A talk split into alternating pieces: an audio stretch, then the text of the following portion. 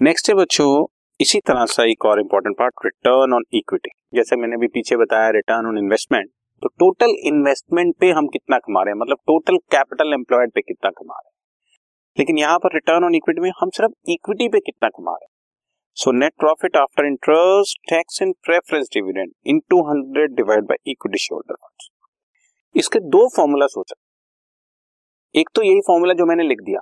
कि return on equity का मतलब इक्विटी शोल्डर फंड्स में मैं कितना कमा रहा हूँ। तो you see equity share funds नीचे रखा तो ऊपर प्रॉफिट भी वही रखना पड़ेगा जो इक्विटी शोल्डर्स के लिए अवेलेबल होता है। यानी कि इंटरेस्ट दे देने के बाद टैक्स दे देने के बाद और प्रेफरेंस होल्डर्स को डिविडेंड देने के बाद ही जो बचता है वो इक्विटी शोल्डर्स के लिए बचता है। तो अगर नीचे इक्विटी शोल्डर फंड्स है तो ऊपर भी प्रॉफिट वही रखना पड़ेगा जो इक्विटी शोल्डर्स के लिए अवेलेबल है। टोटल प्रॉफिट नहीं ले सकते। इसलिए net profit after interest then tax then preference dividend divide by equity share funds into इसका एक और दूसरा फॉर्मूला भी आप लिख सकते हो रिटर्न ऑन इक्विटी का। कुछ वो भी यूज़ करते हैं। रिटर्न ऑन इक्विटी इज़ नीचे हम लोग ले लेते हैं इक्विटी इक्विटी का मतलब होता है share holder funds share holder funds का मतलब हो गया इसमें प्रेफरेंस शेयर्स भी आ गए। इक्विटी प्लस प्रेफरेंस दोनों। तो ऊपर फॉर्मूला बन जाएगा automatically net profit after interest and tax divide by equity into hundred again इसको समझने की कोशिश करना आप।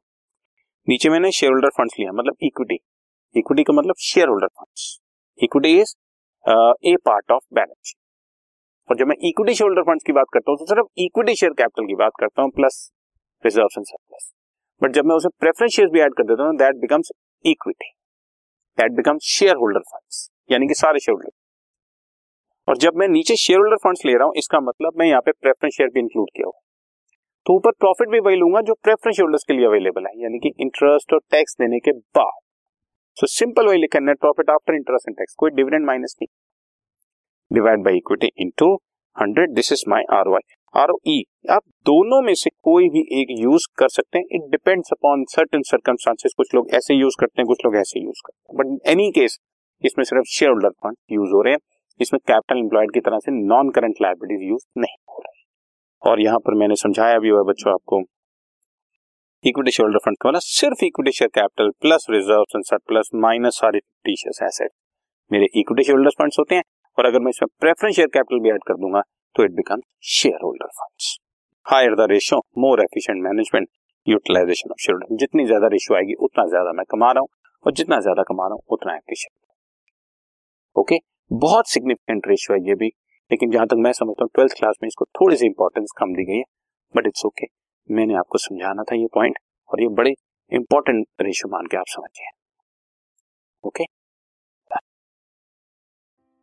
this podcast is brought you by Hubhopper Shiksha Abhiyan अगर आपको ये पॉडकास्ट पसंद आया तो प्लीज़ लाइक शेयर और सब्सक्राइब करें और वीडियो क्लासेस के लिए शिक्षा अभियान के यूट्यूब चैनल पर जाएँ।